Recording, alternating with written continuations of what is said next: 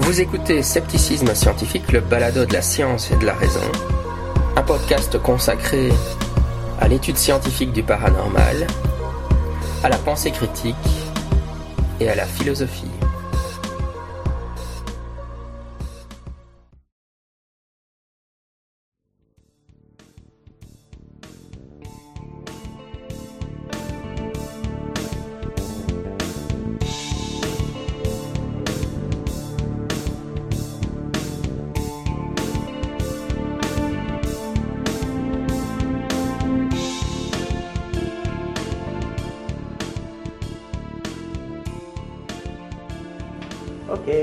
Tout le monde.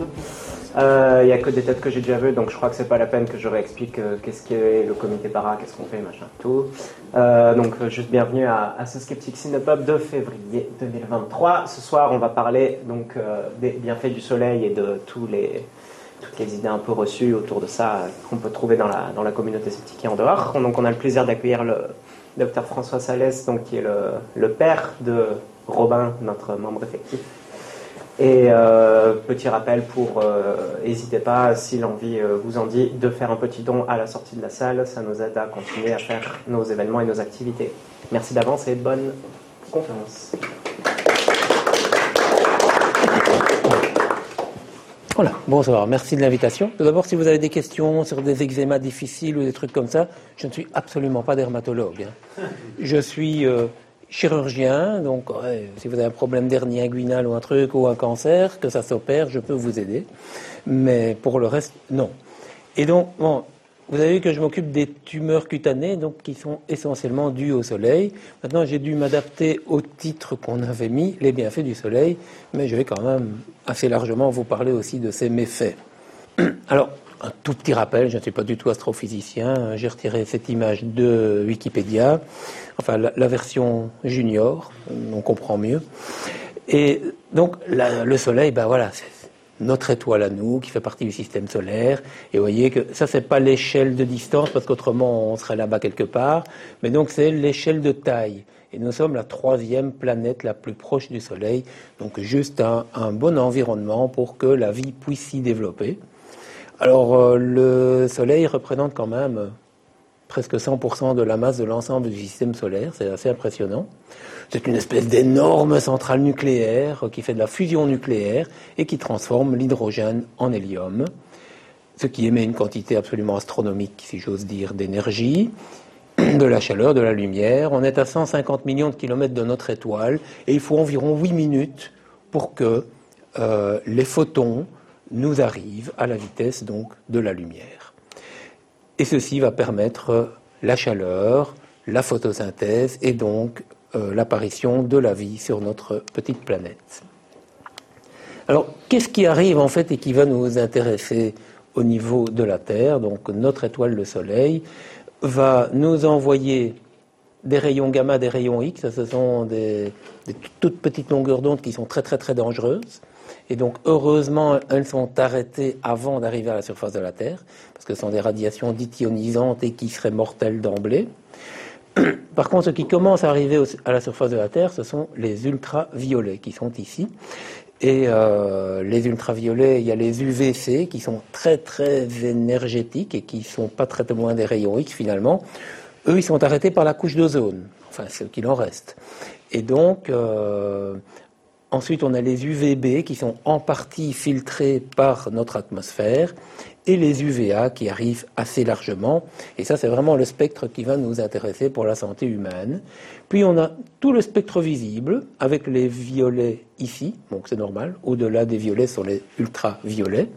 Et puis il y a toutes les couleurs. On arrive à la couleur rouge et en dessous des rouges, bah, vous avez les infrarouges. Les infrarouges qui sont responsables de la chaleur que l'on va avoir euh, à notre surface terrestre. Et puis encore au-delà, vous avez les ondes radiales, les ondes radars, les ondes radio, etc. Et donc c'est surtout le spectre ici qui va nous intéresser. Alors, quand les rayons euh, vont avoir un effet sur nous, c'est essentiellement via la peau. Alors la peau, elle est constituée de plusieurs couches. Il y a la couche la plus superficielle qui est l'épiderme que vous voyez ici. Ensuite, en dessous, vous avez le derme et en dessous encore l'hypoderme. Alors l'hypoderme, c'est la couche de graisse, plus ou moins importante suivant l'individu, et qui va essentiellement nous servir de réserve d'énergie et de, couverture thermique. Le derme, c'est la partie qui donne euh, l'élasticité et la solidité de notre peau. Et puis l'épiderme, c'est la partie qui va directement être soumise à l'extérieur. Donc l'épiderme, si vous faites un gros plan ici, est composé d'une série de cellules qui constituent ce qu'on appelle la couche basale. Alors dans la couche basale, il y a plusieurs types de cellules. Il y a les kératinocytes, qui, comme leur nom l'indique, synthétisent la kératine. Kératine, ce sont les cheveux, c'est notre peau telle qu'on la voit à l'extérieur. Alors ça, ça se multiplie en permanence. Les cellules se multiplient, elles, elles se divisent, et puis quand, quand il y a trop de cellules là en dessous, ben, elles passent là. Et puis petit à petit, ces cellules vont commencer à changer un peu de forme, elles vont s'aplatir, elles vont se dessécher pour arriver tout près de la surface de la peau là, pour mourir et donner une espèce de couche euh, de, peau morte finalement, qui est imperméable, qui est souple, et c'est ce qu'on voit à la surface de notre peau. Et donc en fait, on peut considérer que environ une fois par mois, on change complètement de peau. Donc la peau que vous aviez au mois de décembre 2022, c'est plus la même que celle que vous avez maintenant. Et toutes ces petites peaux mortes qui tombent, c'est ce qu'on appelle la desquamation. Et c'est cette partie-ci qui va nous intéresser, donc parce que d'une part, il y a les kératinocytes, et puis il y a aussi un autre type de cellules beaucoup moins abondantes, qui sont les mélanocytes. Donc les mélanocytes, ce sont des cellules qui synthétisent une molécule brun-noir qu'on appelle la mélanine, mélanine qui est responsable de la couleur de la peau. Et donc euh, la petite cellule ici, vous voyez, elle a des petits bras musclés là, qui va envoyer euh, la pigmentation, la coloration dans le reste de l'épiderme et qui va lui donner sa coloration. Quand les rayons ultraviolets viennent frapper la peau, eh bien, ils vont atteindre la couche basale et ils vont frapper les cellules occupées à se multiplier. En fait, ils vont briser des chaînes d'ADN et c'est en réaction à cet endommagement de l'ADN que la cellule va réagir pour commencer à synthétiser la mélanine. Et donc, en fait, une peau bronzée n'est pas du tout une peau en bonne santé. C'est une peau qui essaye, tant bien que mal, avec ses pauvres petits moyens, de se défendre contre l'agression des UV, qui sont en fait pas super bons pour la santé. On, va essayer, tant bien que mal, de former une espèce de bouclier protecteur de mélanine. Alors, quand on a une peau noire, ça marche super bien. Quand on a une peau claire, comme à peu près tout le monde ici, bah, ça marche très moyennement. Quelle est l'origine des cancers cutanés Donc vous avez l'écrasante majorité des cellules qui sont ces fameux kératinocytes. Quand les kératinocytes sont abîmés par les UV, qui se multiplient de façon anormale, euh, ou qu'il y a des erreurs de réparation dans les mutations créées par les UV, ils vont former ce qu'on appelle des carcinomes. S'ils partent d'ici, ce sont les carcinomes basocellulaires, de la basale, ou alors on a aussi des carcinomes spinocellulaires, qu'on appelle comme ça parce que au fur et à mesure que les cellules progressent vers leur mort naturelle, elles prennent une forme d'épine. Donc on dit spinocellulaire. Si les mélanocytes deviennent cancéreux, ça donne ce qu'on appelle le mélano. Alors quelques petits exemples. Oui, s'il y a des âmes sensibles, je vous dirais qu'en fermer les yeux. Hein, d'accord? Donc le basocellulaire, ben, typiquement, c'est une petite croûte qui apparaît, qui vient, qui va, qui guérit jamais vraiment. Il y a une petite ulcération. Et puis finalement, un jour ou l'autre, ben, ça continue à se développer. C'est souvent chez des personnes qui ont plus de 50 ans, généralement même 60, 70, 80, et qui développent des petites tumeurs comme ça. Le traitement en est assez simple, on retire et c'est guéri. Parce que ce sont des cancers qui ne donnent pas de métastases. En voici un autre, ça peut parfois paraître comme une espèce de petit bouton, mais c'est un petit bouton qui ne guérit jamais, qui continue à grandir.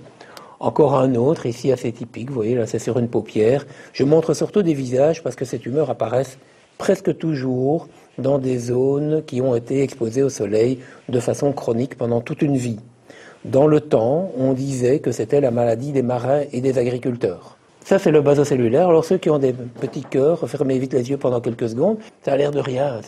C'est pas grave, quoi. Ça donne pas de métastase. En plus, ça tue pas.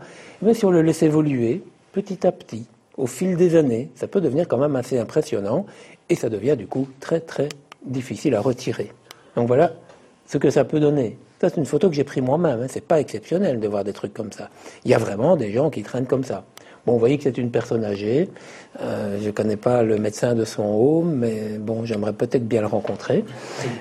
Toujours est-il qu'un jour, elle est arrivée comme ça. évidemment, quand vous avez une dame parfois 85, 90 ans et à qui on a laissé pousser un bazar comme ça, ben, c'est pas facile à gérer du coup. Alors que ça aurait été tellement plus facile quand c'était un petit truc de quelques millimètres comme je vous ai montré avant. Le spinocellulaire, donc qui se développe un peu plus haut, celui-là, il est plus méchant. Euh, si on le laisse évoluer, vous voyez qu'ici, il a carrément rongé l'oreille de ce monsieur. C'est ce qu'on appelait dans le temps, dans les vieux livres de médecine, l'ulcus rodens, donc l'ulcère qui ronge. Alors ça, c'est aussi quelqu'un qui a eu ça sur sa lèvre. Et encore une fois, fermez les yeux. Ce genre de truc, donc ça évolue plus vite. C'est un peu comme le basocellulaire, sauf que ça, ça évolue sur quelques mois seulement. Donc, quand on a un gros bouton qui pousse comme ça et qui va vraiment pas mieux, ça, c'est pas un bouton de fièvre. Hein. Vous pouvez mettre du Zovirac sans que vous voulez, ça va pas passer. Donc là, euh, il faut consulter. Si on attend vraiment trop longtemps, trop longtemps pour un, pour un basocellulaire, c'est 10 ans. Hein. Pour un spinocellulaire, c'est un an ou deux. Et ça peut donner des trucs comme ça. Bon, allez, on passe. Ça, c'est encore des cancers qui sont préoccupants. Ce sont de loin les plus fréquents, puisqu'il y a beaucoup de cellules comme ça. Et puis alors, je vous ai aussi dit que les mélanocytes, donc les cellules qui donnent la pigmentation de la peau, peuvent aussi se cancériser. Mais les mélanocytes, c'est plus solide, hein, parce que ça contient déjà de la mélanine. La mélanine, c'est un bouclier contre les UV, et donc faut déjà euh, qu'il y ait beaucoup d'UV, euh, vraiment un, un flash d'UV important pour aller abîmer le matériel génétique d'un mélanocyte. Et le mélanocyte, normalement, lui, il se divise pas spécialement. Il faut vraiment qu'il soit abîmé pour qu'il commence à se diviser. Quand il se cancérise, il va donner ce qu'on appelle un mélanome.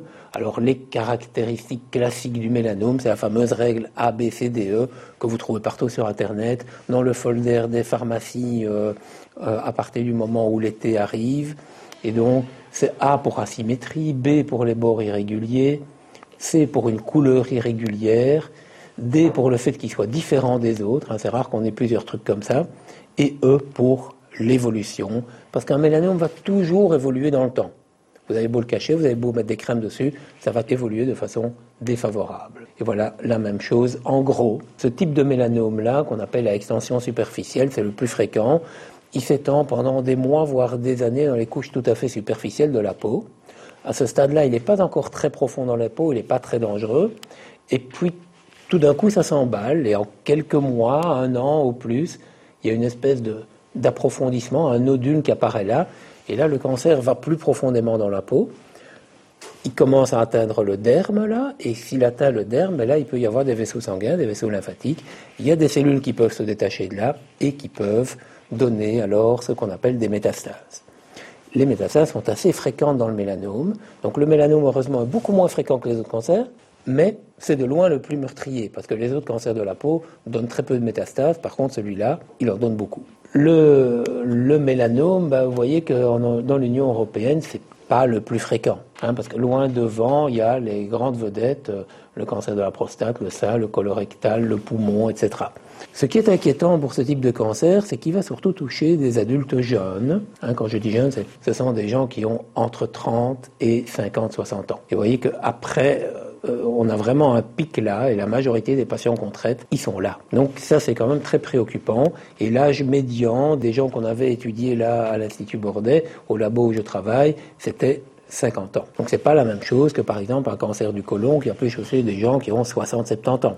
Là, vous avez des adultes jeunes, euh, en pleine force de l'âge, qui, sont, qui ont un boulot, qui ont souvent une famille avec des enfants en bas âge. Alors, point de vue fréquence, ben, vous voyez que de façon assez étonnante, dans les pays du Sud, il n'y en a pas énormément. Par contre, dans les pays du Nord, vous en avez vraiment tout plein. Alors, ça peut être expliqué par plusieurs choses, par le type d'exposition solaire, peut-être aussi par des statistiques qui sont plus performantes dans les pays nordiques que dans les pays du Sud. Par contre, ce qui est clair, c'est que le nombre de cancers de la peau, principalement de mélanome, augmente de 5 à 10 tous les ans. Et ce, dans tous les pays où il y a des gens à peau claire. Ça se voit très très bien dans les pays nordiques. Vous voyez là, eux, ils ont des statistiques depuis 1945. Nous, c'est depuis environ 1999. Donc les courbes sont moins belles. Par contre, là, vous voyez très clairement dans les pays nordiques, Danemark, Finlande, Suède, qu'on a une très nette augmentation. Par contre, ce qui est relativement rassurant quant à l'efficacité des traitements ou la précocité des diagnostics, c'est que la mortalité n'augmente pas en rapport avec le nombre de cancers. Donc soit on les dépiste plus tôt, soit on les traite mieux. C'est probablement une combinaison des deux. En Australie, il y a la plus haute incidence du monde et on estime qu'avant l'âge de 85 ans, un Australien sur 19 aura eu un mélanome. C'est le cancer le plus fréquent chez les jeunes de moins de 44 ans et c'est la première cause de mortalité par cancer chez les jeunes de 20 à 34 ans. En même temps, il n'y a pas beaucoup de cancers chez les gens de 20 à 34 ans. Mais en Belgique, ce n'est pas le premier dans cette population-là. Et les Américains ont essayé de faire une projection. Donc dans les années 1930, le risque d'attraper un mélanome était de 1 sur 1500 naissances. En 2015, la valeur projetée serait de 1 sur 50. Donc vous voyez, une augmentation absolument considérable. Donc on peut se demander, mais vous venez déjà un petit peu la réponse, ce qui peut expliquer ce type d'augmentation. Donc euh, voilà comment on s'exposait dans les années 1800 et voilà comment on s'exposait fin des années 1900. Euh, cette image est importante, euh, pas uniquement pour l'esthétique, mais aussi parce que le mélanome, entre l'exposition solaire et la mutation de la cellule et l'apparition clinique du mélanome, il faut souvent 15 ou 20 ans. Ce sont ces gens-là qu'on est occupé à traiter maintenant. Donc ce sont les mélanomes qu'on a attrapés fin des années 1900, au début des années 2000, qui commencent à se déclarer à l'heure actuelle. Quand les gens me disent oui, mais ça fait longtemps que je ne m'expose plus, en fait, il faut remonter beaucoup plus loin dans le temps. Et justement, quand on parle de temps, eh bien dans le temps, la mode était de ne pas s'exposer. C'était très très mal vu d'être bronzé. Dans la haute société, euh, généralement les gens qu'on représentait là sur les tableaux, il fallait être le plus blanc possible parce que c'était les paysans qui étaient bronzés. Donc ne pas travailler à l'extérieur était un signe de richesse. Donc c'était très mal vu. Ça c'est 18e, 19e, début 20e siècle. Et puis les conditions sociales se sont améliorées et sont apparus les congés payés. Bon, quand vous aviez juste des congés payés, mais que vous n'aviez pas les moyens de partir en vacances, vous étiez toujours soumis au soleil de nos contrées. C'était pas encore trop grave, mais ceux qui avaient un peu plus les moyens avaient les moyens d'aller plus loin, de se payer du bon temps et donc de s'exposer au soleil. Donc petit à petit est venue l'idée que bah, être bronzé, c'était quand même un signe d'une certaine richesse, puisqu'on avait les moyens de sortir de son usine, de sortir de la mine, de partir à l'étranger et de profiter du soleil, de s'exposer. On avait le temps et les moyens de le faire. Et puis, les sportifs s'y sont mis. Hein. là, euh, j'ai anonymisé cette personne que vous, ne reconnaîtrez évidemment pas petit à petit, ben, les gens qui faisaient du sport en plein air, ils étaient musclés, bronzés, en pleine forme. Du coup, ben, petit à petit, non seulement c'est devenu synonyme de richesse, mais aussi synonyme de bonne santé. Et puis il y a eu la mode. Un top modèle euh, qui fait une publicité pour un maillot de bain d'une euh, grande surface pas trop chère. Et donc, elle est quand même super bronzée. Et voilà, le même mannequin dans une pub australienne. Simplement parce que les Australiens ont interdit que les publicités montrent des gens bronzés, parce qu'ils ont un gros problème avec le soleil, avec les cancers de la peau. Ça, c'est le même mannequin, sauf qu'elle a été un peu photoshopé, et là, ben, c'est probablement sa couleur naturelle. Donc on peut quand même se poser la question de sa couleur de peau au départ. on a l'impression qu'elle est vachement noire, et là, elle est bien blanche. Hein. Et donc, euh, en fait, en fonction de ce que vous utilisez comme filtre, vous pouvez avoir quelqu'un de tout bronzé dans les publicités de chez nous en Europe et toute blanche dans les publicités faites dans des pays où tout simplement ça n'est pas permis. Alors ça, c'est une photo que j'ai prise moi-même euh, d'un journal que je ne citerai pas, mais que vous trouvez gratuitement dans le métro, pour une grande compagnie aérienne belge, que je ne citerai pas non plus, mais en même temps, il n'y en a qu'une. Ils avaient fait ça en disant, oui, profitez euh, de nos, de nos vols à bas prix. Alors déjà, il y a des petits enfants là, ils sont, c'est bien, il y a un parasol, sauf que le parasol, euh, il les protège pas du tout. Là, ce sont des, petits enfants, et on fait passer le message que ces petits enfants, en plein soleil, c'est le paradis, c'est formidable. Et donc les UV, je vous ai dit qu'il y a plusieurs types d'UV. Il y a les UVC qui sont normalement cancérigènes à tous les coups. Ils sont bloqués par la couche ozone. Les UVB qui sont fort énergétiques, mais du coup, comme ce sont des rayons très énergétiques, ils vont pas très profondément mais ils vont quand même jusqu'à la base ici de l'épiderme. Les UVA, il y en a vraiment beaucoup, beaucoup, parce que eux, ils sont très très pénétrants, mais ils sont heureusement moins énergisants. Alors tout un temps, on a cru que les UVA ne donnaient pas de cancer, parce que les UVA provoquent un bronzage et euh, ne donnent pas de coups de soleil. Ce sont les UVB qui provoquent des brûlures et qui donnent des coups de soleil. Et donc on s'est dit, ben, c'est sympa, les UVA, ils donnent pas de coups de soleil, donc on va les privilégier. On a fait des crèmes anti-UVB, on laisse passer les UVB, les UVA, on est tout bronzé et on se protège du soleil. Eh ben non. Ça marche pas parce que les UVA, ok, ils ne donnent pas de coup de soleil, mais il suffit pas d'avoir un coup de soleil pour attraper un cancer de la peau. En fait, il y a mille fois plus d'UVA que d'UVB, donc leur dose fait que finalement, ils vont être à peu près aussi nocifs que les UVB. Ils sont contenus dans le soleil, mais également dans les bancs solaires. Alors, les UV, bon, euh, ok, mais il faut vivre avec tout de même. On en a besoin. Euh, il faut sortir. Il ne faut pas rester enfermé chez soi dans un endroit fermé comme ici. Donc il faut les comprendre pour savoir à quoi il faut faire attention. Alors les ultraviolets vont beaucoup bouger en fonction de l'heure. Ça c'est toutes des photos que j'ai prises moi-même. Ça c'était sur la plage à la, à la côte d'Opale. Et donc euh, les UV vont beaucoup varier en fonction de l'heure et c'est expliqué ici. En fait, donc, l'atmosphère va filtrer les UV. Plus vous avez une couche d'atmosphère, plus les UV seront filtrés. Donc, le matin ou le soir, le soleil est là près de l'horizon, il y a beaucoup d'atmosphère à traverser avant d'atteindre notre peau ou la surface de la Terre. Et au fur et à mesure que le soleil va monter, quand il est au zénith, eh bien, il va aller là tout droit. Et là, il y a, beaucoup moins d'atmosphère, donc on aura beaucoup plus d'UV. Et alors, il y a un petit truc, euh, on dit, oui, quand l'ombre est plus courte que toi, protège-toi. Évidemment, ici, ben, l'ombre sera très longue. On est soit tôt le matin, soit l'après-midi. Il n'y a pas beaucoup d'UV. On n'a pas besoin de se protéger, on s'en fiche. Par contre, au fur et à mesure que l'heure avance, l'ombre se raccourcit, les UV deviennent plus agressifs. Et voilà ce que je viens de vous dire. Vous pouvez aller sur le site de l'IRM, c'est très bien fait. Vous pouvez voir euh, en direct les UV. Et donc ça, c'était au mois de mai 2012 à Uccle, puisque l'IRM se trouve à Uccle. Et là, vous voyez qu'on est dans le vert jusqu'aux environs de 10 heures du matin. Donc quand on est dans le vert, c'est plutôt bon. Hein, il un code couleur. Euh, quand on est dans le vert, c'est pas très dangereux. Et puis là, on commence à monter, monter, monter. On est bien dans le rouge. Cet été, par exemple, avec la canicule qu'on a eue, les jours où il n'y avait pas de nuages, on se baladait là dans les 10. Donc là, c'était vraiment rouge vif. Si vous allez plus près de l'équateur, vous allez vous retrouver là-haut dans les 12. Ils n'ont même pas prévu 12 en Belgique. Donc si vous allez dans des pays ensoleillés, pas loin de l'équateur, vous allez monter de façon très importante. Et vous voyez qu'il y a un pic donc aux environs de midi, mais plutôt midi solaire. On est un peu décalé. Et puis ça descend progressivement et on va retourner dans le vert euh, aux alentours euh, de 17-18 heures. Les UV vont varier très fort en fonction de l'altitude. Nous sommes en période de sport d'hiver, c'est mieux de le savoir. Donc c'est la même chose pour la couche d'atmosphère. Moins il y a d'atmosphère au-dessus de vous, moins les rayons seront filtrés. Et donc l'index UV va augmenter de 10% tous les 1000 mètres de dénivelé. Donc si vous êtes à 3000 mètres d'altitude, euh, là vous prenez un max d'UV. Les nuages vont avoir évidemment un rôle. Quand on a des gros nuages tout gris, ben c'est bon, on est bien protégé. Par contre, des nuages d'altitude ne vont filtrer que très peu d'UV finalement. il y a un moyen de le voir aussi. Euh, si vous êtes un peu ébloui parce que vous êtes sur la plage, il y a quand même des nuages, il n'y a pas plein soleil, mais vous ne voyez pas super bien, vous devez un peu plisser les yeux. C'est qu'il y a quand même beaucoup, beaucoup de lumière. Et donc, en fait, les UV, ils sont bien présents et il faut se méfier parce qu'à cause de la couverture nuageuse, il fait moins chaud. Parce que les UV ne chauffent pas on ne les sent pas, on ne les voit pas. Les UV, c'est froid. Ce qui chauffe, c'est l'infrarouge. Ça, c'est chaud. Les UV, on ne sent rien du tout. Vous êtes à 3000 mètres d'altitude, il peut faire moins 10 degrés, vous avez plein d'UV. Par contre, euh, vous êtes dans les tropiques pendant la nuit, il y a zéro UV, il fait super chaud.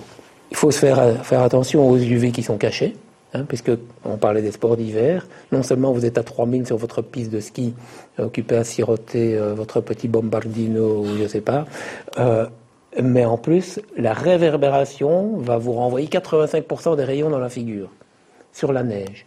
L'eau immobile, donc un beau petit plan d'eau, paf, 75%. Par contre, s'il y a des vagues ou quoi, c'est moins, parce que bon, du coup, les rayons partent dans tous les sens. Il n'y a que 5%.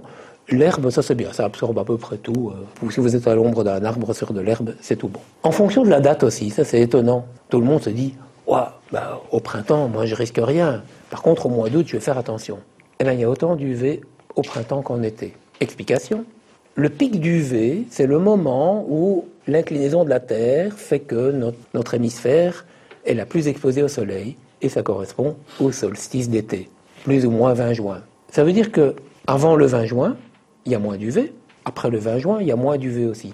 Donc le 20 mai, il y a autant d'UV que le 20 juillet. C'est-à-dire que le 20 avril, on approche, il y a autant d'UV que le 20 août. Donc la plupart du temps, au, printemps, on ne pense pas trop à se protéger. Il y a autant d'UV que ce qu'on a le 20 août, alors que pourtant il fait plus chaud au mois d'août. Encore une fois, la chaleur et les UV ne sont pas forcément corrélés. La fameuse couche d'ozone. Alors, euh, on a eu une grosse, grosse alarme dans les années 80-90, euh, parce qu'on s'est aperçu qu'il y avait d'énormes trous dans la couche d'ozone qui étaient occupés à apparaître.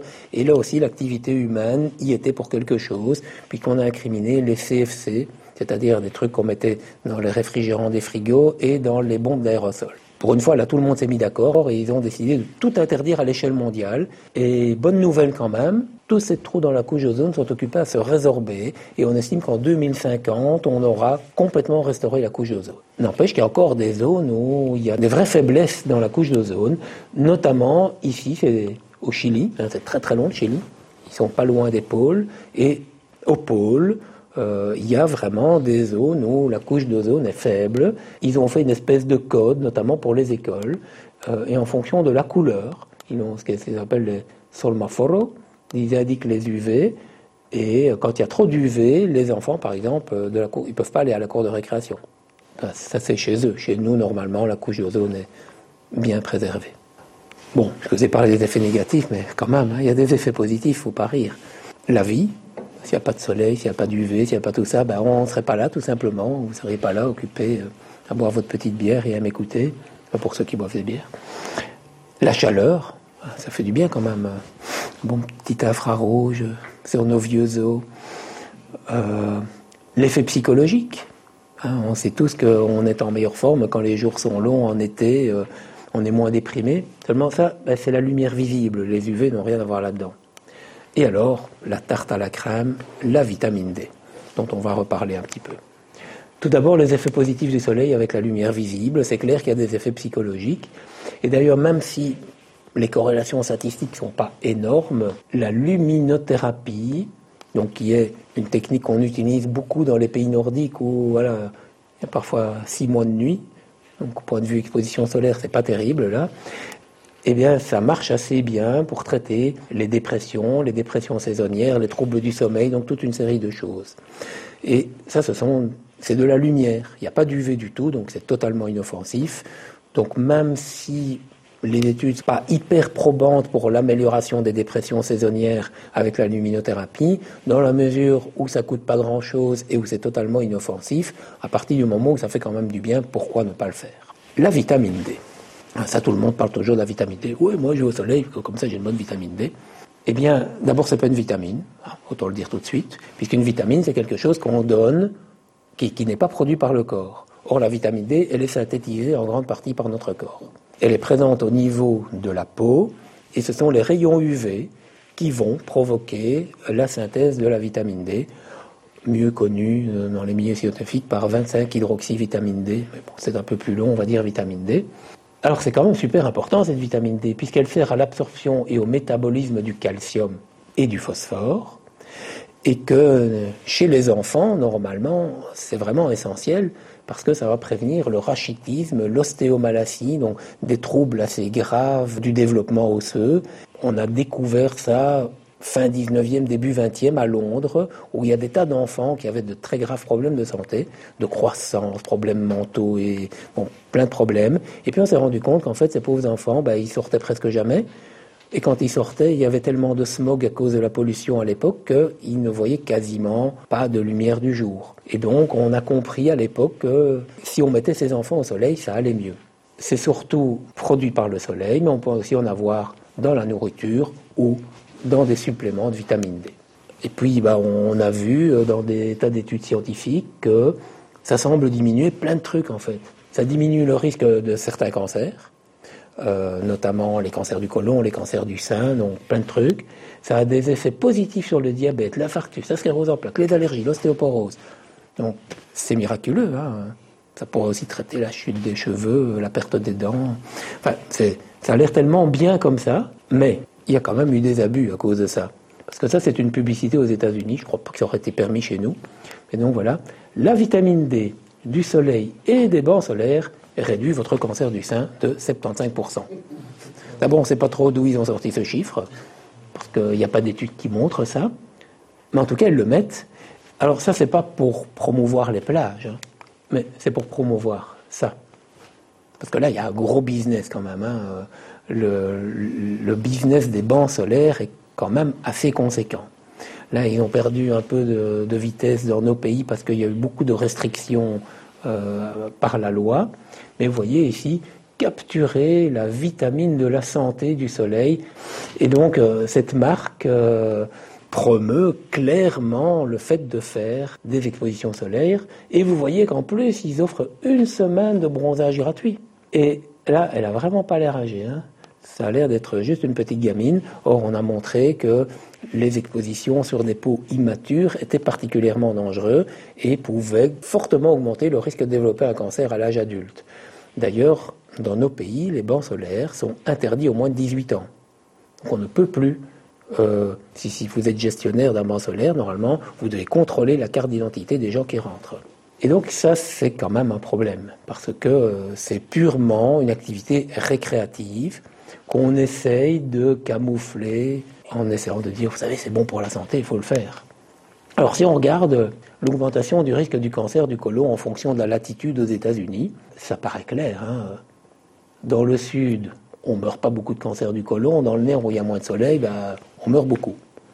Donc ça a l'air assez probant. On se dit, ok, ben, très probablement que la vitamine D joue un rôle là-dedans, puisque là où il y a du soleil, il y a peu, peu de mortalité de cancer, et au-dessus, il y en a beaucoup.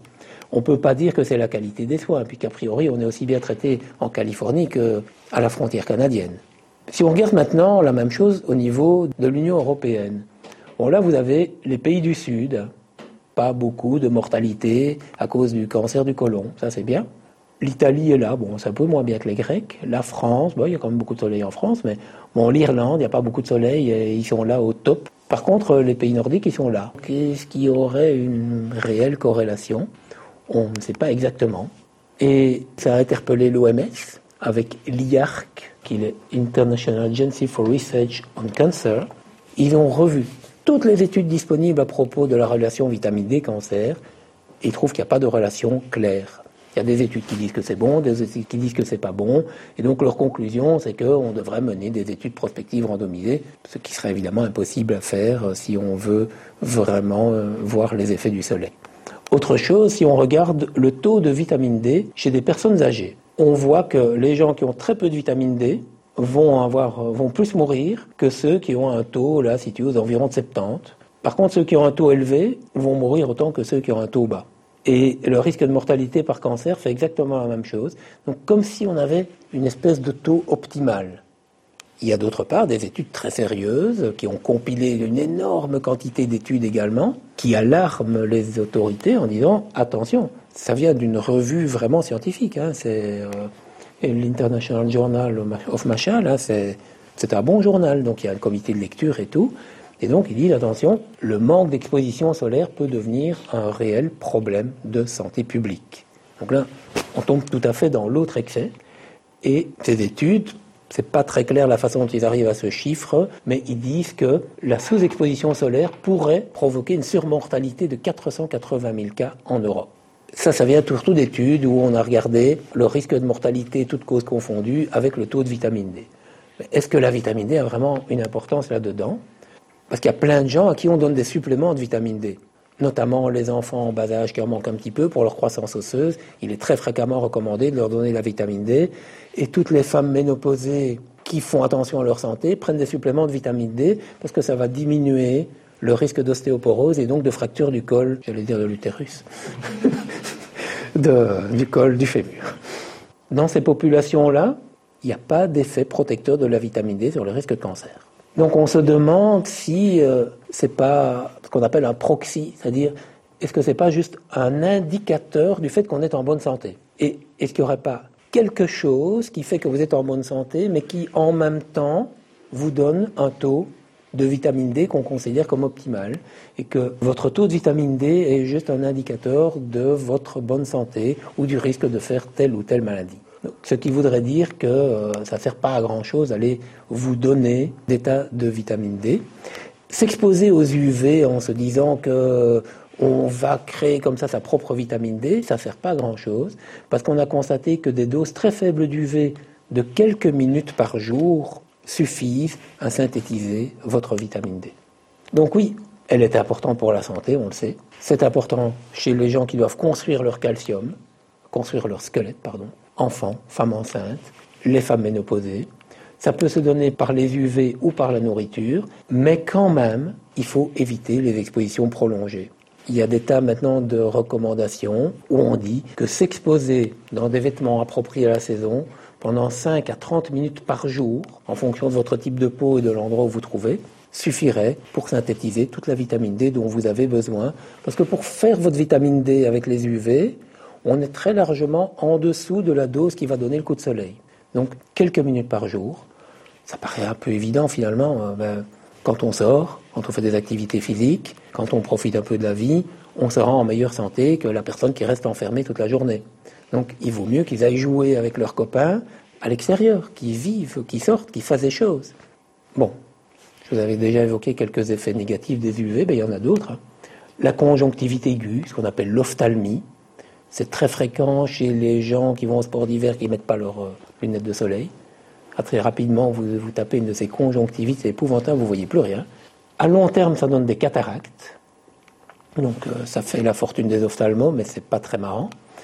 La dégénérescence maculaire, donc pour les yeux, c'est pas très bon, donc il faut essayer de mettre tant que faire se peut s'il y a beaucoup d'UV des lunettes de soleil. Bon, ça devait donner des coups de chaleur aussi, hein, l'insolation. Des immunodépressions, donc en fait, le soleil, à trop forte dose, va provoquer une diminution de vos défenses immunitaires. Un exemple tout bête pour le voir, euh, c'est typique, le moniteur de ski qui a un gros bouton de fièvre. Mais ça c'est vraiment typique, la personne euh, qui va au soleil et paf, il y a son herpès qui se réveille parce qu'en fait son immunité a diminué. Et donc, boum, ça va ressortir sous forme euh, de poussée herpétique. Alors bon, ça peut donner des coups de soleil, on peut avoir des allergies solaires, ça provoque un vieillissement prématuré de la peau et ça donne aussi des cancers. Alors le vieillissement prématuré, les Anglais, ils sont bien dans leur pub, hein. regardez ce qu'ils nous ont fait. Donc ça c'est la personne telle qu'elle devrait être et la personne telle qu'elle serait si elle s'expose au soleil. Et c'est assez vrai, hein. on a des, photos comme ça. Regardez, ça c'est une photo que j'ai prise moi-même. Ça c'est quelqu'un qui était venu pour faire un dépistage de la peau. Vous voyez là la zone qui est exposée au soleil et la zone qu'il n'est jamais. Ça, c'est la peau telle qu'elle devrait être, et ça, c'est la peau. Ça, c'est en dehors, euh, en dehors de toute exposition. Sa peau est comme ça, même en hiver. Hein. Donc là, il y a plein de petites taches, et là, il n'y a rien. Autre chose, ça, c'est euh, une personne plus âgée, mais qui aimait bien faire euh, son jardinage, torse nu, barbecue torse nu. Donc, vous voyez toutes ces taches qui sont dues au vieillissement de la peau. Et ça, ben, déjà, il n'était pas tout nu quand il faisait son jardinage eh bien, c'est la peau telle qu'elle devrait être là si ce monsieur n'avait pas exposé son dos de façon exagérée. On voit ça assez fréquemment aussi chez des vieilles personnes qui ont des peaux très très claires. Et ce sont des espèces de croûtes comme ça, mais ça, apparaît plus tard, hein. c'est 75-80 ans. N'empêche que quand vous avez des gens euh, qui vous arrivent avec ça, c'est quand même très difficile à traiter. Et ça peut aussi alors donner des cancers de la peau. C'est un monsieur qui avait oublié qu'on pouvait mettre un chapeau quand on n'a pas beaucoup de, de, cheveux. Et donc là, ça donne des cancers de la peau. Là, il en a déjà eu un. On a dû faire une exérèse avec une greffe. Ça donne des vieillissements prématurés de la peau. Ça peut aussi donner, je voulais évoquer, les fameux mélanomes, les facteurs de risque, parce que pour le mélanome, ça n'a pas été si évident de comprendre que le soleil y était pour quelque chose, parce que euh, au début, les détracteurs disaient oui, mais bon, le mélanome, il apparaît surtout sur le tronc et sur les jambes. Et pas beaucoup sur le visage et presque jamais sur les mains. Pourquoi? Alors que le visage et les mains sont officiellement beaucoup plus exposés que le reste. Et puis, ben, les différentes études ont montré que ce qui comptait, c'était ce qu'on appelle des expositions solaires aiguës intermittentes. C'est-à-dire des zones qui sont couvertes habituellement et qu'on expose à des flashs aigus pendant une, deux, trois semaines par an. Donc typiquement l'exposition du vacancier. Vous êtes couvert toute l'année, vous partez 15 jours aux Canaries, hop, vous mettez en maillot, vous leur profitez un maximum, vous prenez plein d'UV sur le tronc et sur les jambes, et c'est ça qui va générer le mélanome. Par contre, les expositions chroniques de toute une vie, ça va plutôt donner ce que je vous ai montré principalement au niveau du visage, les carcinomes, qui eux sont beaucoup moins dangereux, mais qui eux vont être donc provoqués par des expositions chroniques. Alors la qualité de la peau va très très fort euh, déterminer le risque de faire un cancer de la peau. Donc ceux qui ont une peau très claire vont avoir un risque nettement plus élevé que ceux qui ont une peau foncée. Et donc il y, a, ce qu'on appelle le phototype. Le phototype 1, ce sont les roux. Ils bronzeront jamais, faut pas essayer. Ils vont devenir rouges, mais ils vont jamais bronzer. Les phototypes 2, c'est ceux qui bronzent parfois, mais qui deviennent toujours rouges avant. Phototype 3, c'est plutôt un peu type méditerranéen. On bronze facilement et on n'attrape pas beaucoup de coups de soleil. Le phototype 4, ça c'est vraiment méditerranéen. Vous bronzez tout de suite et vous n'attrapez jamais de coups de soleil. On parle de 5 pour les métis ou les asiatiques et 6 pour les noirs. Alors, ça c'est une photo que j'ai prise moi-même lors d'un stage en Australie. La petite Gilles va bientôt se faire engueuler par son prof. Euh, non, c'est elle, sa, voisine, parce qu'elle n'a pas mis sa casquette. Vous voyez comment les enfants sont attifés là-bas quand, ils font une sortie de classe. Donc, cette jeune Australienne a un risque élevé de cancer. Par contre, lui, rien. Toutes les statistiques qui ont été faites sur les aborigènes d'Australie n'ont jamais mis un seul cancer de la peau en évidence parce qu'ils sont équipés pour. Ils ont une couche de mélanine extraordinaire et ils sont très très bien protégés. Les expositions solaires pendant l'enfant sont très importantes pour le risque de développer un cancer. Donc on a, ce sont surtout les études australiennes qui ont clairement montré que les enfants qui sont arrivés en Australie avant l'âge de 12 ans auront à l'âge adulte un taux de cancer de la peau très élevé. Ceux qui arrivent après l'âge de 12 ans vont avoir un risque de cancer de la peau moitié moindre que ceux qui sont arrivés en Australie avant l'âge de 12 ans ou qui sont nés sur place. Parce que les enfants, ben, ils ont une peau très fine, ils ont une peau immature, et donc ils ont un risque élevé de développer plus tard des problèmes. C'est un peu comme si on faisait le lit du cancer qu'on aura à l'âge adulte. Mais heureusement, les enfants ne font pas de mélanome. Les, les cancers de la peau sont tout à fait exceptionnels chez les enfants. Heureusement. Les bancs solaires. Ce sont des rayons solaires qui sont inutiles, à part pour juste avoir envie d'être bronzé. Je vous ai montré que pour la synthèse de vitamine D, il fallait pas être bronzé, donc ça sert à rien. Et donc, c'est en fait dangereux. Hein, pour ceux qui se souviennent de Dr House et de numéro 13, c'est elle. Et donc, elle dit que plus tard, quand les archéologues vont creuser dans nos détritus, ils vont croire qu'on utilisait des bancs solaires euh, pour euh, frire les gens en tant que torture. Et les bancs solaires, il y a des études qui ont montré que ça augmentait les risques de cancer de la peau. Et en 2009, l'IARC de l'OMS a classé les UV comme un cancérigène certain. C'est même pas peut-être, c'est certain. Et le groupe 1, c'est celui où on retrouve aussi les rayons gamma et les rayons X. Alors, les bancs solaires ne préparent pas la peau avant l'été. Ça sert à rien d'aller vous mettre dans un banc solaire en vous disant comme ça je serai protégé. Les autobronzants non plus ne protègent pas. Ça donne juste de la couleur à la peau. Mais par contre, ça donne pas de cancer de la peau. C'est juste du colorant, c'est tout les expositions, tout ça, c'est bon pour les Australiens, mais nous, on n'est pas comme ça. Ça, c'est fait dans les Landes, c'est une photo que j'ai prise moi-même. Mais donc, je me suis arrangé aussi pour qu'on ne puisse reconnaître personne. Et donc, ça, voilà, juillet 2010, ce sont des photos que j'ai prises moi-même. Encore une fois, c'est dans les Landes, on est loin dans le sud. Nous, en Belgique, on n'est pas comme ça. Voilà. Mai 2012, premier jour de beau temps, bois de la Cambre. C'est ce jour-là que j'ai fait la courbe. Je vous ai montré la courbe d'UV. Donc là, on devait être aux environs de midi, donc là. Et vous voyez tous ces braves gens euh, qui profitent des beaux jours. Comment est-ce qu'on peut essayer de se protéger? Ben, Il faut essayer d'agir en diminuant les causes pour la protection. Le hit parade, le grand numéro un, c'est l'ombre. L'abstention, c'est toujours la meilleure des protections. Ensuite, vous avez les vêtements et les lunettes de soleil, et les crèmes solaires ne viennent qu'en troisième position. Et avant tout, il faut protéger les enfants pour protéger les enfants. Ça, c'était une ferme pharmaceutique qui avait fait un très chouette petit truc, mais ils ne l'ont pas réédité. Hein, le Fils du Soleil en connaît un rayon. Donc il dit, voilà, la première règle de sécurité consiste à ne pas s'exposer au rayon entre midi et 16 heures.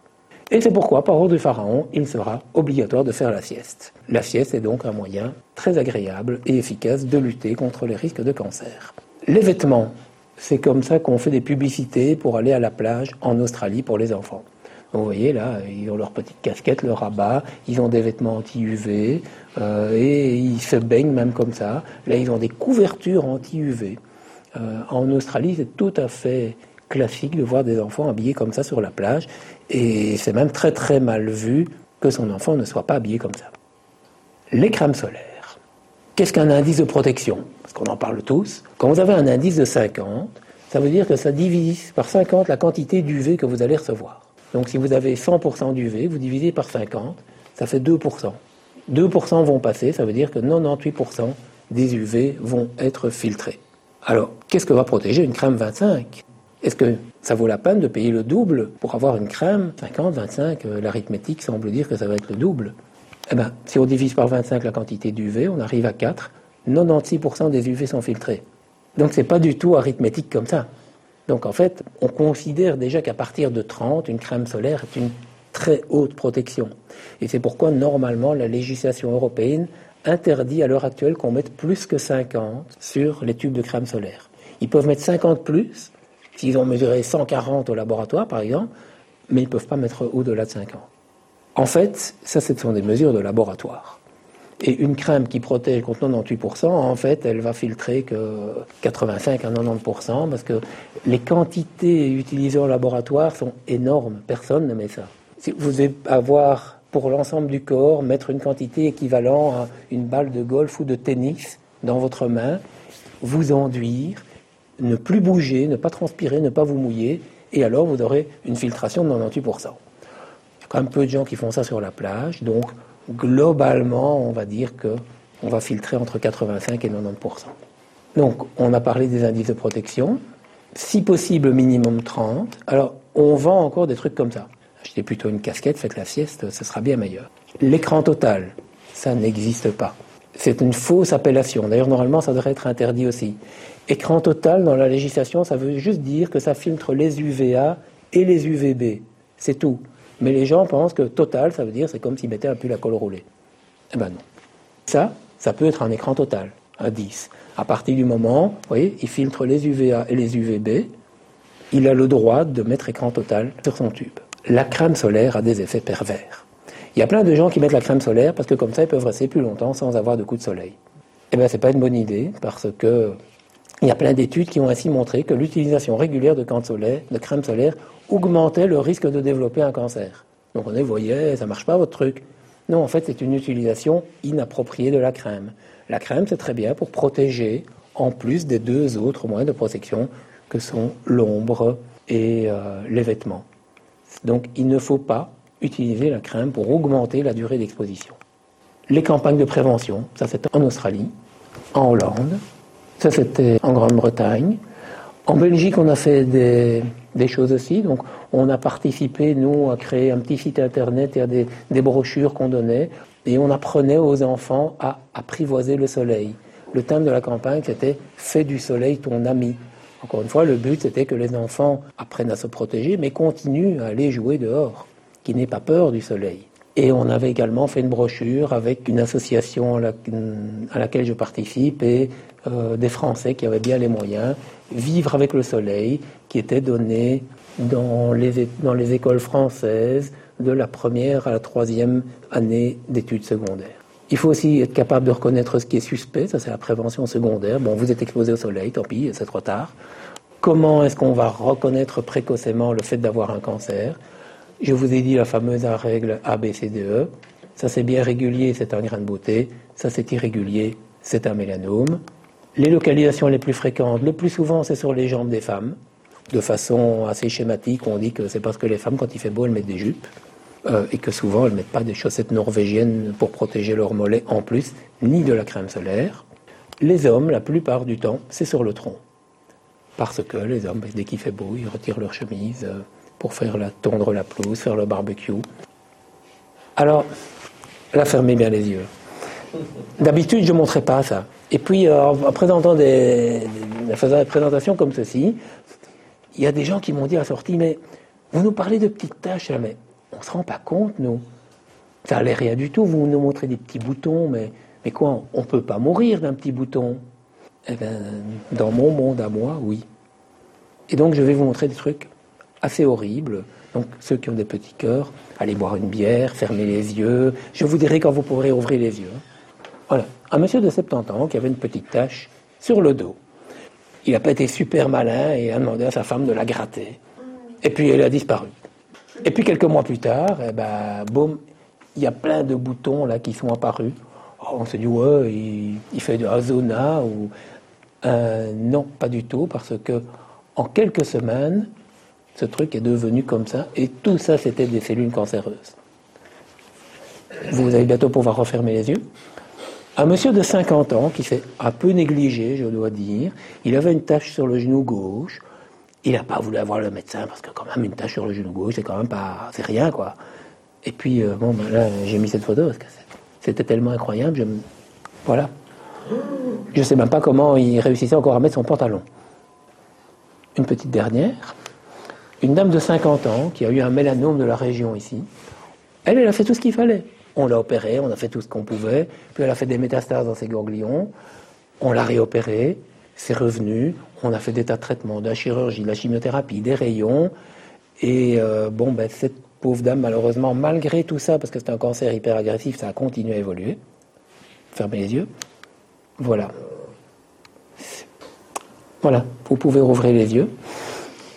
C'est pour vous montrer que ce genre de truc, ça existe. C'est presque mon quotidien.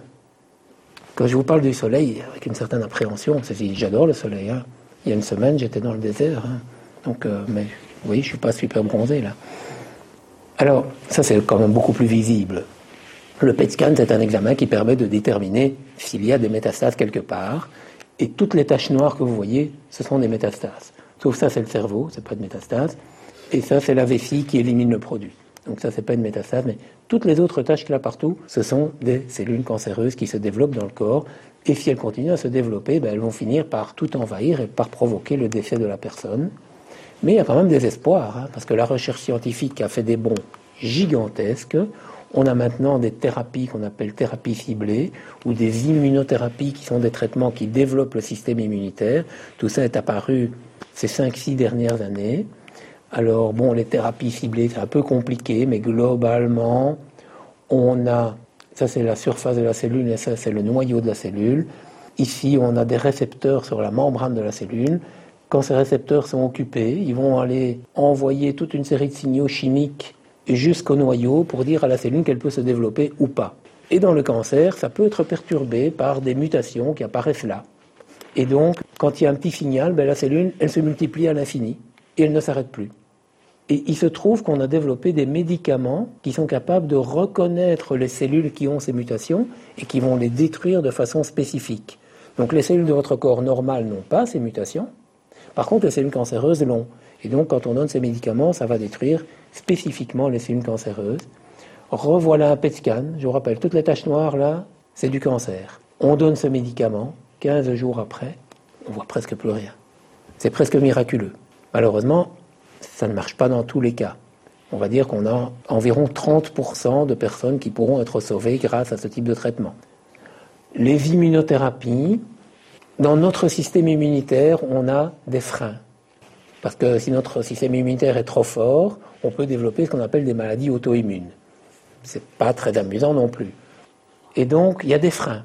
Et on a développé des médicaments qui vont bloquer les freins. Donc c'est comme si vous aviez une voiture vous ne savez plus freiner, vous ne pouvez faire qu'accélérer. Et ces médicaments, ça marche super bien aussi. Voilà, avant immunothérapie, une pauvre personne qui était bourrée de métastases, quatre mois après l'instauration de son traitement, voilà à quoi ça ressemble.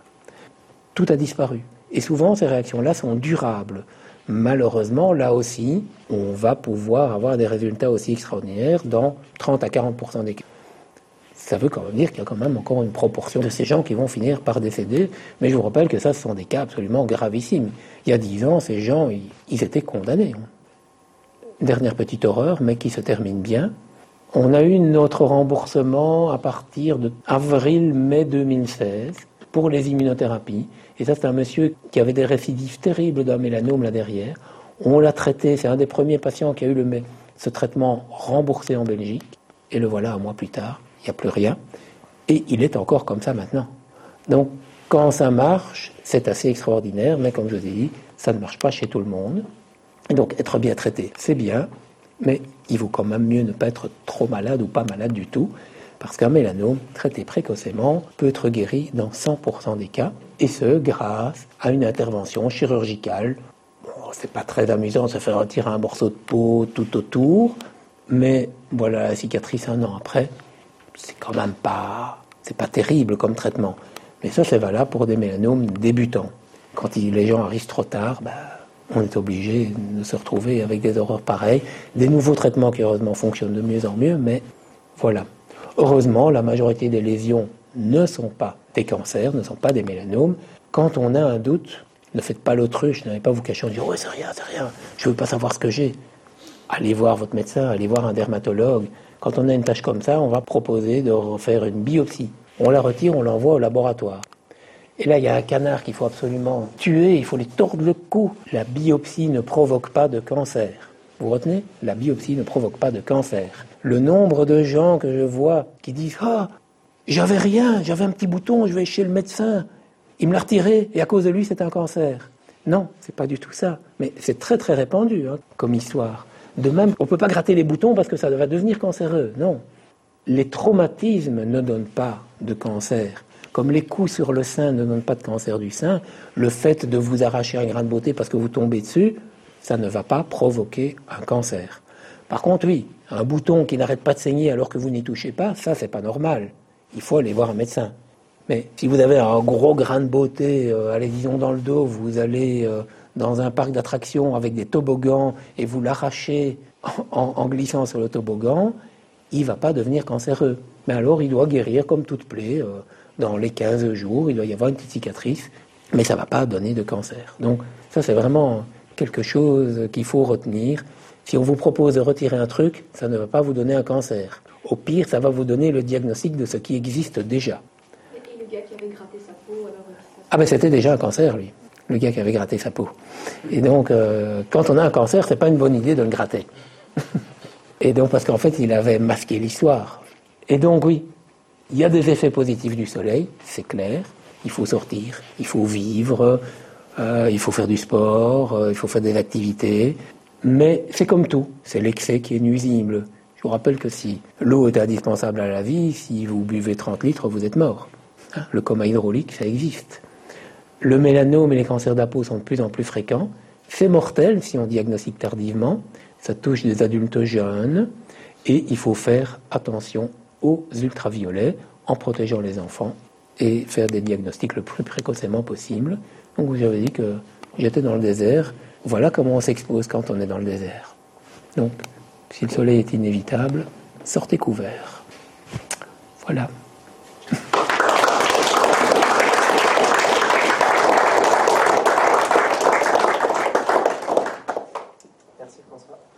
Ça va être euh, de l'histoire des Skeptics in the Pub le, PowerPoint le plus difficile à mettre sur YouTube. Il va falloir qu'on voit s'il y a des endroits qu'il faut qu'on floute ou pas. Je vous aiderai.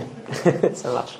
Euh, moi j'ai plein de questions, mais j'ai quand même envie d'abord de, de, passer le micro à aux autres qui en ont.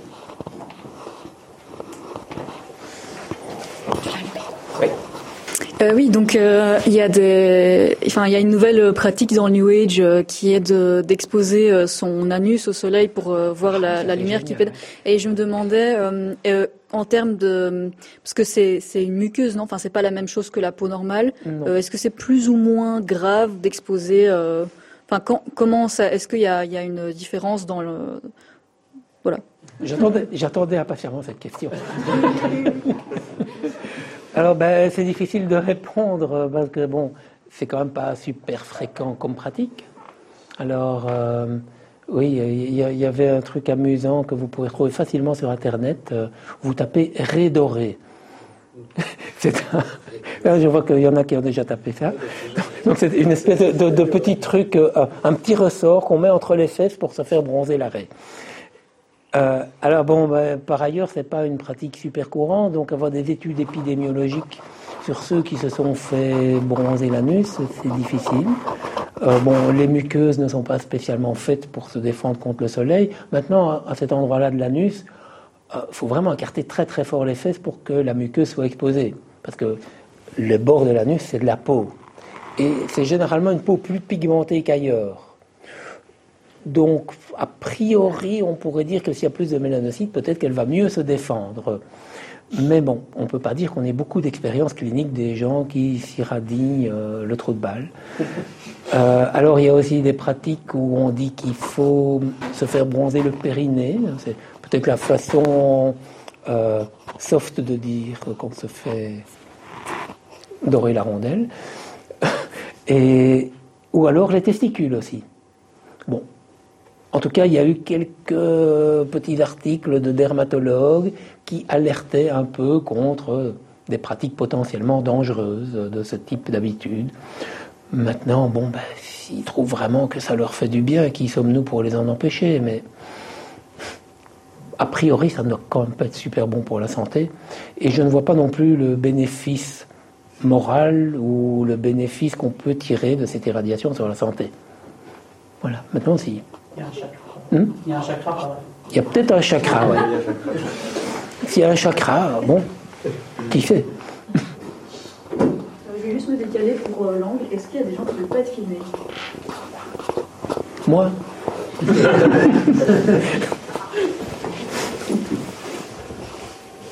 Tu as d'autres questions? oui.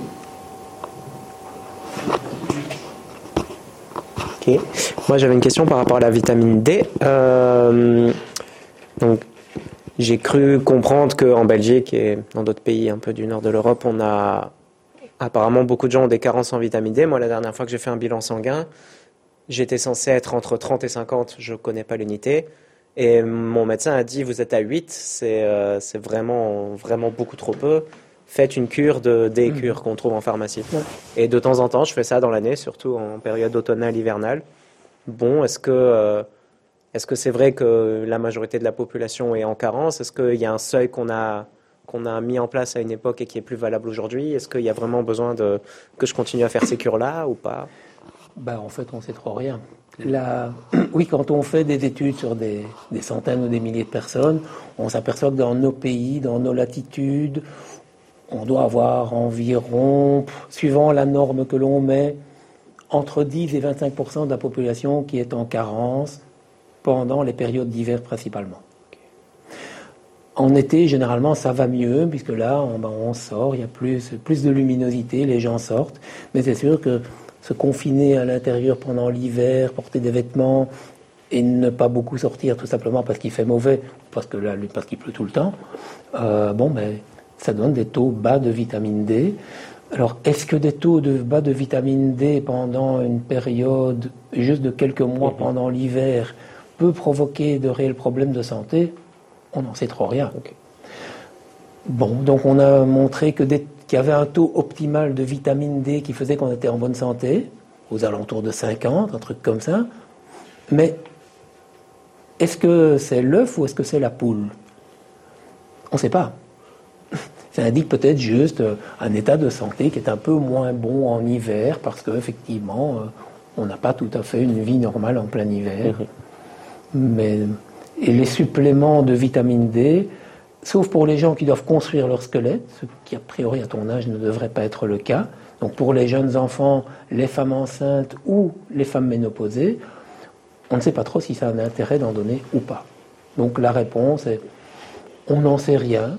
Si on ne fait pas de surdosage, à part le prix du médicament, ça ne peut pas avoir beaucoup d'effets secondaires. Mais il ne faut pas en prendre trop non plus, parce qu'après, ça peut aussi donner d'autres problèmes de santé, notamment des pierres dans les reins à cause du calcium et des histoires comme ça. Mais bon, voilà. Ben, Moi j'ai une autre question. ben. Oui, désolé. Oui, je, je- je venais de penser à une question. Euh, Est-ce que les UV sont arrêtés ou euh, totalement arrêtés par le verre? Enfin, le, le sens de ma question était est-ce que vivre dans un environnement euh, lumineux avec des grandes, avec voilà des grandes vitres ou une véranda par exemple, euh, oui, c'est utile ou est-ce qu'il faut oui vraiment aller dehors?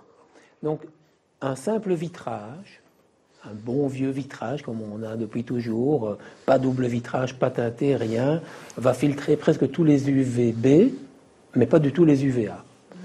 Quand on commence à avoir des vitres teintées, comme dans les voitures modernes, ou des doubles vitrages, ça va filtrer beaucoup plus, et là même les UVA vont être en grande partie arrêtés. Donc euh, la réponse est là aussi oui et non. Euh, ça dépend de la quantité d'UV qui arrive, parce que s'il y en a beaucoup, beaucoup qui arrivent, même si on a beaucoup qui sont filtrés, il y en a quand même quelques-uns qui vont arriver. Ça dépend si on a des doubles vitrages, si on a des vitres traitées ou pas. Donc plus elles sont traitées, plus elles sont doubles ou triples, moins il y a d'UV qui va passer. Et donc oui, c'est très individuel. D'habitude, quand on a une véranda, ben, on met quand même des choses qui protègent un peu contre la chaleur aussi, sinon dès qu'il fait chaud, on est mort de chaud. Donc c'est probablement des vitres qui sont plus traitées et moins d'UV qui vont passer. Ok, ça me va tout à fait comme réponse.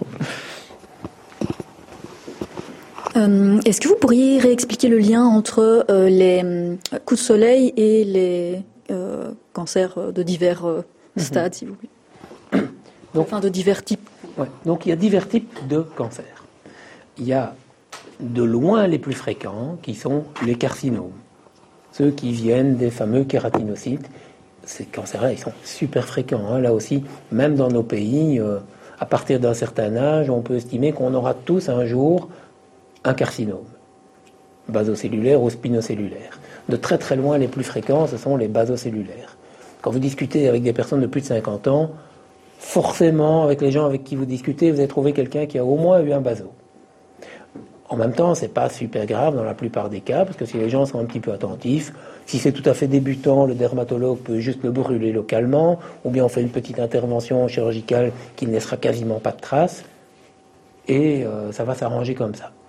Alors ça, c'est ce qu'on appelait dans le temps, comme je disais tout à l'heure, la maladie des marins et des agriculteurs, parce que ce sont des petites expositions au long de toute une vie. Donc typiquement, euh, quelqu'un qui aime bien faire son jardin, qui fait des randonnées, qui fait de la montagne, qui fait du bateau, ces gens-là qui s'exposent au fur et à mesure de l'année, ou des expositions professionnelles, donc les agriculteurs, ces gens-là vont, à partir de 50-60 ans, commencer à faire des carcinomes, et donc dans les zones qui ont été exposées au soleil de façon chronique c'est-à-dire principalement visage, décolleté, haut du dos, les jambes chez les femmes qui mettent des jupes toute leur vie, parfois le dos des mains, quoique la peau là est quand même super épaisse et se protège bien. Donc ça c'est un type d'exposition qui donne un certain type de cancer. Et puis le cancer le plus dangereux, le mélanome. Je vous interromps je vous parce que j'ai peut-être mal posé ma question, mais ce qui m'intéresse c'est le lien avec les coups de soleil. Alors les coups de soleil. Donc c'est pas facile de faire le lien, mais toutes les études montrent que les gens qui ont eu de nombreux coups de soleil pendant leur jeunesse développeront beaucoup plus de cancer de la peau que les autres. Alors, est-ce que c'est le coup de soleil qui a généré le cancer de la peau Ou est-ce que là aussi c'est juste un marqueur que c'est quelqu'un à peau claire et sensible qui s'est tellement exposé qu'il se souvient d'avoir eu de nombreux coups de soleil? Maintenant, le coup de soleil, c'est une vraie brûlure. Euh, c'est une, une, irradiation qui crée une brûlure. La rougeur, qu'on appelle l'érythème, c'est une brûlure du deuxième degré. Euh, enfin, du premier degré, pardon. Le deuxième degré, c'est quand on a des cloques. Il y a des gens, euh, à cause d'un coup de soleil, qui ont vraiment des grosses cloques. Hein. Et puis alors, le choc est souvent tellement violent à cause du coup de soleil que les cellules meurent. Et là, la peau finit par tomber, c'est ce qu'on appelle pelée. Donc quand, on a des petits lambeaux de peau qui partent quelques jours après un coup de soleil, en fait c'est de la peau morte. Donc c'est sûrement pas très bon pour la peau d'avoir des coups de soleil. Donc probablement que lors des irradiations, quand les cellules ont été tellement endommagées qu'elles en sont mortes, il est possible que leur voisine qui ait survécu ait eu des mutations génétiques qui pourraient éventuellement donner lieu à une cancérisation. Mais c'est clair, oui, les coups de soleil sont rapportés dans toutes les études épidémiologiques qui montrent des hauts taux de cancer de la peau par rapport à ceux qui se protègent bien et qui n'ont pas de coup de soleil. Bah, attends, je... Ah, ben voilà. je pose quand même la mienne, c'est juste pour rester dans le thème et ça va être très rapide. Euh, la crème solaire, quand on en met, il vaut mieux ne pas aller se baigner tout de suite parce qu'après ça part ou ça reste quand même sur la peau même quand on est dans l'eau? Alors là aussi, ben, c'est pas facile parce que les fameux waterproof, c'est de nouveau testé en laboratoire. Alors les fameux waterproof, comment est-ce que c'est testé? On met de la crème solaire, on dit à la personne d'attendre une demi-heure au moins, de temps que ça ait bien pénétré. Donc là déjà, normalement, ça n'a pas été testé sur les gens qui viennent d'en mettre. On conseille de l'appliquer au moins une demi-heure avant de s'exposer, donc a priori une demi-heure avant d'aller se baigner. Euh, alors on met des gens dans de l'eau qui se sont enduits de crème solaire, on les met dans de l'eau douce, et puis ils sortent et ils se laissent sécher, et puis on regarde si l'application de rayons va donner des dégâts de la peau ou pas. Donc le plus simple à voir, c'est est-ce qu'ils font un coup de soleil? Mais mhm. ce Mais c'est pas du tout la vie de tous les jours, ça. De l'eau douce, on ne s'essuie pas. Donc généralement, quand on va se baigner, c'est soit dans l'eau de mer, soit dans l'eau d'une piscine, c'est-à-dire avec du chlore. Quel est l'effet du chlore sur la crème? Donc, en clair, si on compte se baigner, il vaut mieux ne pas mettre de crème solaire avant. Va plutôt te baigner avant 10 h du matin, tu as toute la Méditerranée pour toi, il n'y a pas trop de soleil, c'est cool, tu n'as pas besoin de crème solaire, quand tu sors, tu te sèches. tu mets un petit peu de crème sur les zones qui dépassent, tu vas à l'ombre du parasol, tu prends un petit apéro, tu fais la sieste, tu regardes les gens. Quand, quand tu retournes à la plage vers 4 heures, tu croises ceux qui reviennent avec leur frigo box. Euh, et puis tu te dis, chouette, moi je vais aller sur la plage alors qu'il n'y a presque plus personne et je peux de nouveau bien profiter quand il y a moins d'UV.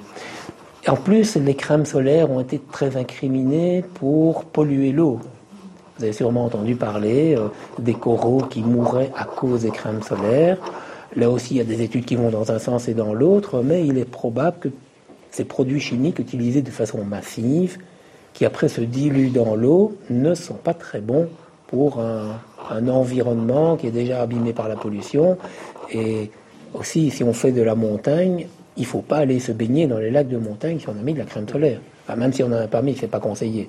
Parce que ça perturbe très fort un, micro-environnement qui est déjà super fragile. Et alors, je parlais de produits chimiques, mais les crèmes bio sont pas mieux pour ça. Alors les gens disent, il y a eu, on a dit, ah ben oui, forcément, tous ces produits chimiques, on va les mettre sur les coraux, ça les abîme et tout. Eh ben, il semblerait que les crèmes dans lesquelles il y a euh, des oxydes qui sont pénètrent pas dans la peau, mais qui donnent une couche souvent blanchâtre et pas très pas très agréable à mettre, mais qui protège aussi du soleil. Eh bien, ça aussi, ça part dans l'eau et ça abîme tout autant les coraux. Enfin, ça abîmerait tout autant les coraux que les produits chimiques. Donc, il n'y a aucune crème qui est bon pour l'environnement marin, en fait.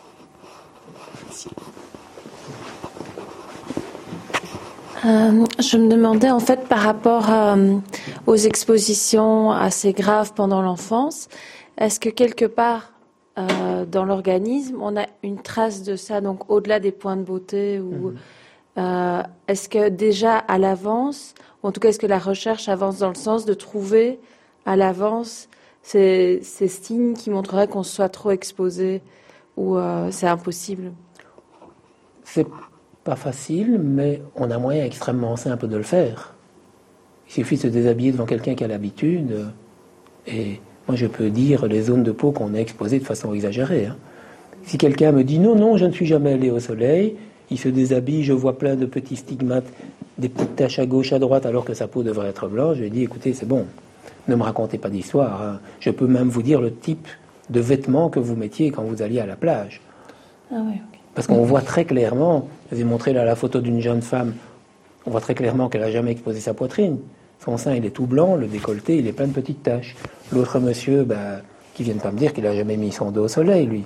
Il a ses fesses toutes blanches et tout le dos couvert de grosses crottes brunes. Donc, on n'a pas vraiment besoin d'un marqueur comme ça. il suffit d'examiner les gens. Le nombre de grains de beauté compte aussi parce que en fait, on pense, il y a des, plein d'études qui montrent quand même que c'est comme ça, que le nombre de grains de beauté est en partie déterminé par les expositions solaires qu'on a eues quand on était enfant. Donc, bien sûr, c'est génétique. Hein. si vos parents en ont beaucoup, on en aura beaucoup. Mais si on prend euh, des frères, des sœurs, euh, qui sont censés avoir la même génétique à peu près, il y en a un qui s'expose au soleil, l'autre pas.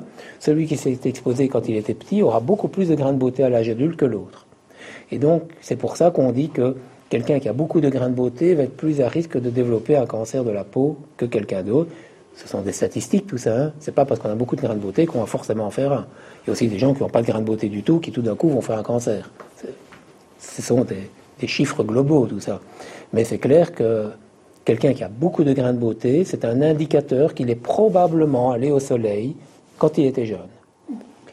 Et donc, ça, ça va dire, par exemple, au dermatologue, voilà, vous, euh, une fois que j'ai vu votre peau, je dois vous voir une fois par an pour faire un dépistage. D'autres qui ont une peau hyper clean, rien du tout, vont dire bon, c'est bon, vous revenez seulement si vous voyez qu'il y a quelque chose qui ne va pas. Parce que dans nos pays, le mélanome n'est pas suffisamment fréquent pour justifier un dépistage de masse. En Australie, oui. Mais chez nous, c'est pas assez fréquent. Ça ferait des consultations à n'en plus finir, euh, pour la plupart du temps, pour rien.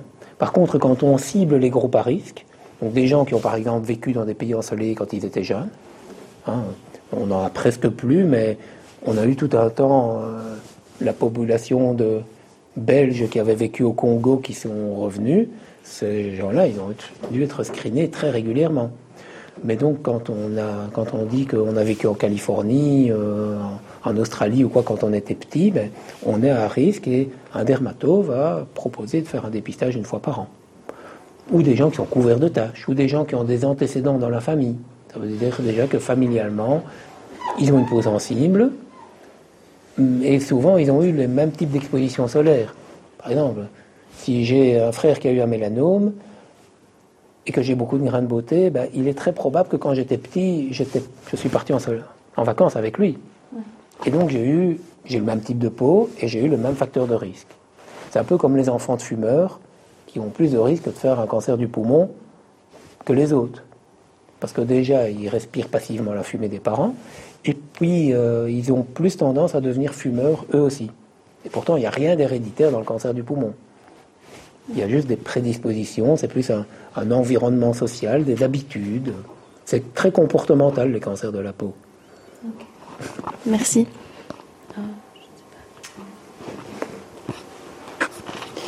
Oui, moi je, voulais savoir s'il y avait des signes précurseurs, un screening de la peau comme ça. Moi, une dermatome m'a dit qu'il y avait des endroits que je devais que je devais surveiller. Alors je sais pas si ça veut dire qu'il faut les il faut les protéger mieux ou si c'est des, des, structures qui peuvent évoluer et qui sont pas encore. Euh, je crois. Bon, déjà si elle a dit qu'il fallait juste les surveiller, c'est qu'elle n'était pas trop inquiète. Non, ça c'est Sinon, on leur a fait une biopsie euh, ah qui avait vraiment vu quelque chose qui était suspect. Alors maintenant, surveiller, oui, bon, ben, je crois que ça veut surtout dire qu'il faut regarder, être à l'écoute de son corps, que si on voit quelque chose qui change à ce niveau-là, il faut aller le montrer. Alors maintenant, soit on peut s'auto-examiner soi-même, soit on a tous maintenant ces outils extraordinaires qui s'appellent des smartphones. On fait une photo de bonne qualité, on compare euh, six mois après, on regarde s'il y a quelque chose qui a changé. Il y a beaucoup de dermatos qui utilisent ça aussi pour, euh, pour faire le suivi. Donc oui, surveiller, ça ne veut pas dire grand-chose en fait. Non, mais il n'y a pas de, de signe avant-coureur. Je veux dire, on a, on a ce mélanome. Avant ça, il n'y a pas un, y a pas, quand la peau est plate. C'est une peau à risque. Il y a l'anamnèse. Oui, est-ce que vous êtes allé beaucoup au soleil? Est-ce que vous avez fait ceci ou cela dans le courant de votre vie? Est-ce qu'il y a eu des antécédents dans la famille? puis l'examen. Est-ce qu'il y a des endroits qui sont vraiment couverts de petites taches qui indiquent qu'il y a eu trop de soleil à un moment ou un autre de votre vie? Alors ça, oui, ça, ce sont des signes précurseurs. Mhm. Sinon, bah, le mélanome, en fait, il apparaît d'emblée sous forme de mélanome. il n'y avait rien, il y a quelque chose qui apparaît. Mhm. Mais très souvent, au début, ça évolue tellement lentement que les gens sont persuadés qu'ils l'avaient depuis toujours. Alors quand c'est dans des zones visibles, maintenant il y a un truc extraordinaire qui s'appelle le profil Facebook. Euh, quand c'est dans la région là, on peut très souvent remonter dans le temps pour voir l'évolution du mélanome. Donc je dis aux gens, montrez-moi un peu vos photos Facebook. Par exemple, il y avait un truc là. Et alors, quand on remonte dans le temps, souvent, cinq ans avant, on voit qu'il n'y avait rien. Et puis on reprend dans l'autre sens, on voit un petit truc qui commence à apparaître. Et puis ça grandit, ça grandit, imperceptiblement, tellement imperceptiblement que les gens n'ont pas vu que c'était là. C'est un peu comme les enfants. Ils grandissent pas. Parce que quand on les voit tous les jours, ils changent pas. Et puis ils partent euh, un mois chez les scouts, et quand ils reviennent, on dit non, d'un chien, ils ont grandi. Donc c'est la même chose. Quand on a un truc qu'on a sous les yeux tout le temps et qui grandit de quelques dixièmes de millimètres euh, par mois, peut-être un millimètre par an, au début, on ne s'en rend pas compte. Et on s'en rend compte tout d'un coup quand, quand on a cette espèce d'emballement. Et oui, si les gens pouvaient mieux reconnaître avec des règles assez simples, comme la fameuse règle ABCDE, il y avait un petit truc, il est occupé à grandir, il est différent des autres, ses bords sont irréguliers, sa couleur aussi. Attention, signal d'alarme, là, je prends rendez-vous chez un dermato ou chez mon médecin, je vais le montrer. C'est ça, surveiller, en fait.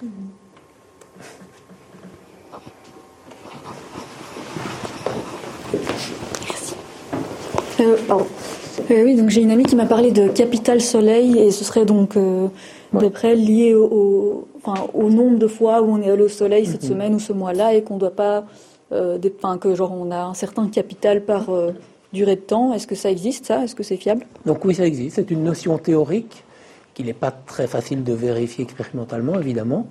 Donc euh, c'est une notion selon laquelle, à ta naissance, tu as un capital soleil. Alors, c'est comme si on a un compte en banque, mais on ne sait pas ce qu'il y a dessus. Donc on peut tirer du compte en banque. On tire, on tire, on tire. Et puis un jour, il n'y a plus rien dessus. Parce qu'on ne sait pas combien il y a dessus au départ. Et donc en fait, le capital soleil, c'est un peu ça. On sait que les gens qui ont une peau très claire auront un petit capital sur leur compte soleil. Et donc, s'ils s'exposent pas mal, eh bien, à un moment, ils vont dépasser ce capital soleil, et après, leur peau va très mal réagir, et ils vont commencer à avoir euh, des tas de taches, des espèces d'horribles croûtes, comme je vous ai montré, éventuellement des cancers de la peau.